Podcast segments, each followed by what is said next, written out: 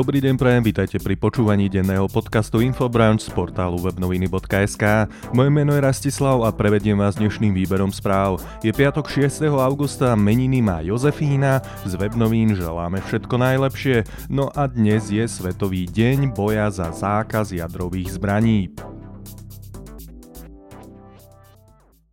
Začíname domácou top témou. Východ Slovenska zasiahlo tornádo. Hlásené sú zatiaľ len materiálne škody. Na východe Slovenska sa včera vo štvrtok v podvečerných hodinách vyskytlo tornádo. Ako informuje portál imeteo.sk, ľudia mohli tornádo pozorovať pri obciach Čierne nad Topľou, Petkovce a Bystré. V obci Petkovce dokonca tornádo strhlo aj niekoľko striech z domov, no a zasahovali tam hasiči. Katarína Krížanová z prezidia hasičského a záchranného zboru doplnila, že v Petkovciach zasahovali takmer dve desiatky profesionálnych a dobrovoľných hasičov z mesta Hanušovce nad Topľou a obci Bystré a Soľ. Podľa dostupných informácií tornádo strhlo a poškodilo strechy na štyroch rodinných domoch a strhlo aj elektrické vedenie.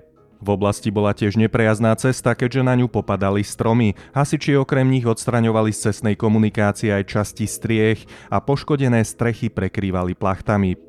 Spravodajský portál aktuality.sk priniesol aj ďalšie informácie z postihnutej oblasti. Bolo vidno, ako sa točí vír a všetko dvíha hore. Plechy zo striech odnieslo možno 100 metrov. Prešlo to len spodnou časťou obce. Trvalo to možno minútu, ale demolovalo to všetko. Je tu spúšť. Povedal starosta obce Petkovce s tým, že podľa jeho vedomostí k zraneniam nedošlo.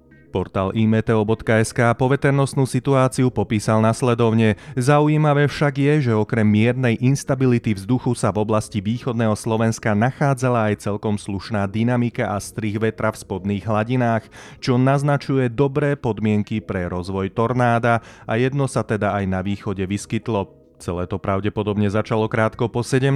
keď sa východne od Prešova v oblasti Beskidského predhoria vytvorila búrka, ktorá začala postupovať smerom k severu.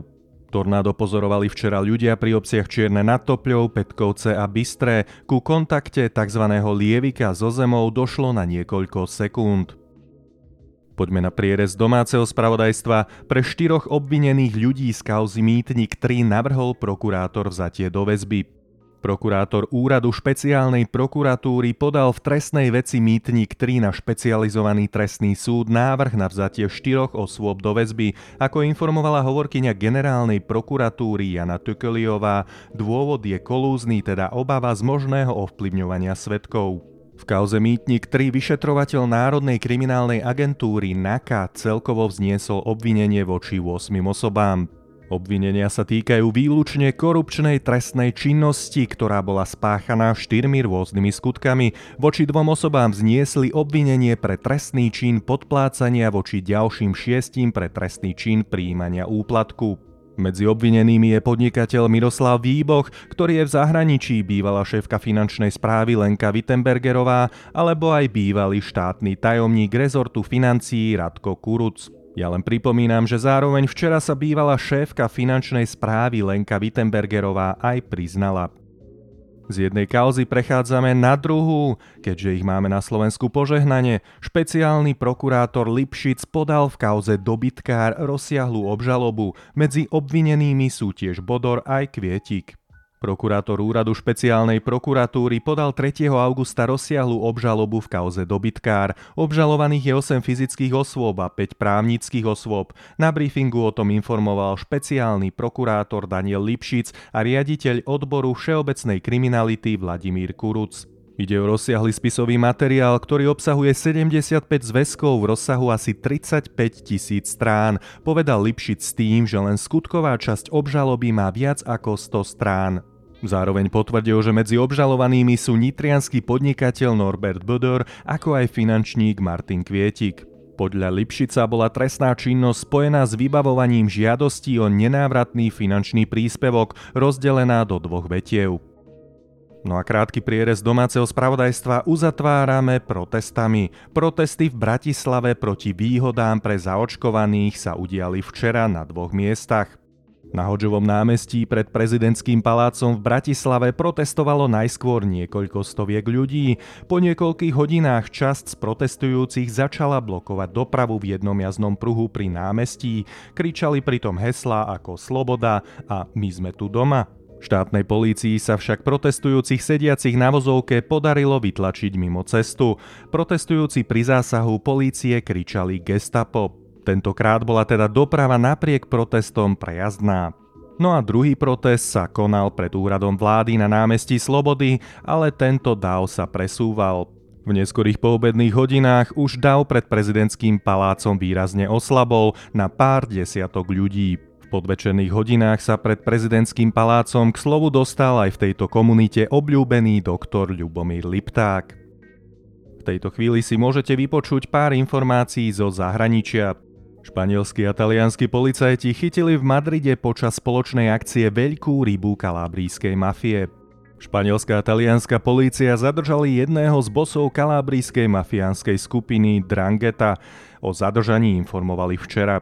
Talianskí karabinieri muža identifikovali ako 60-ročného Domenika Pavigliantiho. Podarilo sa im ho zadržať v rámci spoločnej operácie Španielskej národnej polície a karabinierov. Podľa talianských prokurátorov sa tak stalo už v útorok v Madride. Paviglianity mal podľa Španielov počas zadržania pri sebe falošné portugalské doklady, 6 mobilných telefónov a 6000 eur v hotovosti. Polícia predpokladá, že Paviglianity je hlavou mafiánskeho klanu Dranghety, ktorý nesie jeho meno a operuje po celom svete, pričom jeho základňa je v troch dedinách talianského regiónu Kalábria. Druhá správa zo zahraničia je od našich susedov. Západné Česko zasiahlo zemetrasenie. Otrasy pocítili v Novom kostele aj Milhostove. Chebsko v západnom Česku vo štvrtok ráno zasiahlo mierne zemetrasenie, informuje o tom spravodajský portál tn.cz. Zemetrasenie udrelo niekoľko minút po 6 hodine ráno. Západočeské mesto Cheb na svojej web stránke informovalo, že prístroje zaznamenali otras s magnitúdom 2,86 Epicentrum sa podľa dostupných údajov nachádzalo medzi obcami Nový Kostel a Milhostov. Hovorkyňa mesta Simona Liptáková uviedla, že otrasy nespôsobili žiadne škody. Geofyzikálny ústav Akadémie vied Českej republiky stanovil magnitúdu na 2,9. Seizmologička Jana Doubravová, ktorá v ústave pôsobí, vysvetlila, že sa objavilo v hĺbke zhruba 9 km na južnom okraji zóny, kde sa zemetrasenia v západnom Česku bežne vyskytujú. Ako ďalej poznamenala, vzhľadom na nameranú magnitúdu ho už obyvatelia pocítili. Poďme na športové informácie. Letná olimpiáda v Tokiu, Todd žiaľ neobhájil zlato, Baláš a Botek boli v B finále druhý. Rovnako ako v stredu aj vo štvrtok zasiahli Slováci do diania na olympijských hrách v dvoch disciplínach. V rýchlostnej kanoistike dvojkajaku v zložení Samuel Baláš a Adam Botek. Na kilometrovej trati najprv v druhom semifinále finišovali na poslednej šiestej priečke, neskôr v B finále skončili na druhej priečke a v celkovom hodnotení obsadili desiatú pozíciu. Vo štvrtok si premiéru pod olympijskými kruhmi odkrútil aj chodec Miroslav Úradník, ktorý na 20-kilometrovej trati obsadil 41. miesto s odstupom 8 minút 20 sekúnd na víťazného Taliana Massima Stana. No a najlepší slovenský chodec Matej Tóth žiaľ včera zlato neobhájil. Druhá športová informácia je zo športu. Lionel Messi a FC Barcelona sa po vyše 20 rokoch rozchádzajú. Argentínsky futbalový virtuóz Lionel Messi opúšťa španielský veľkoklub FC Barcelona. Vedenie kataláncov o tom informovalo na svojom oficiálnom webe aj s podaním vysvetlenia. 34-ročný Argentínčan odchádza z klubu napriek tomu, že sa obe strany najskôr dohodli na podmienkach pokračovania spolupráce. Lionel Messi strávil v FC Barcelona viac ako 20 rokov, prvú zmluvu podpísal ešte v decembri 2000 ako 13-ročný, vtedy v kaviarni na papierovom obrúsku. Už vtedy bol jeho talent neuveriteľný, ešte viac si ho však vycibril v klubovej akadémii La Masia. V závere dnešného infobranču mám pre vás ešte tým na jeden článok z redakcie portálu webnoviny.sk. Polícia voči demonstrantom nemá zviazané ruky. Z ulic hlavného mesta sa včera ozývali pokriky ako gestapo alebo my sme tu doma. Bratislava sa stala miestom protestov, z ktorého jeden bol naplánovaný pred úradom vlády na námestí Slobody, no a druhý sa začal o 8 ráno na Hoďovom námestí pred prezidentským palácom. Napriek zlému a upršanému počasiu sa na ňom zišlo niekoľko stoviek ľudí, ktorí okolo obeda začali blokovať dopravu.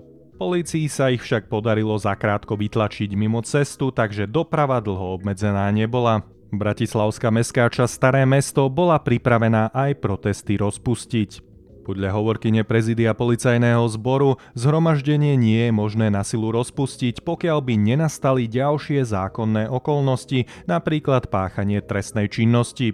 Neznamená to však, že polícia nemá pri takýchto protestoch žiadne práva. Pre protestujúcich totiž platí taktiež zákon rovnako ako pre ostatných občanov. No a viac k tejto téme sa dozviete v článku Kamily Oláhovej. Z dnešného výberu spravodajstva je to už odo mňa všetko, na záver si povieme, aké počasie môžeme dnes očakávať. Má byť polooblačno až oblačno a miestami prehánky alebo dážď, ojedinele búrky. Denná teplota od 17 stupňov na severe do 26 stupňov na juhu, prevažne severozápadný na východe z počiatku južný vietor do 30 km za hodinu.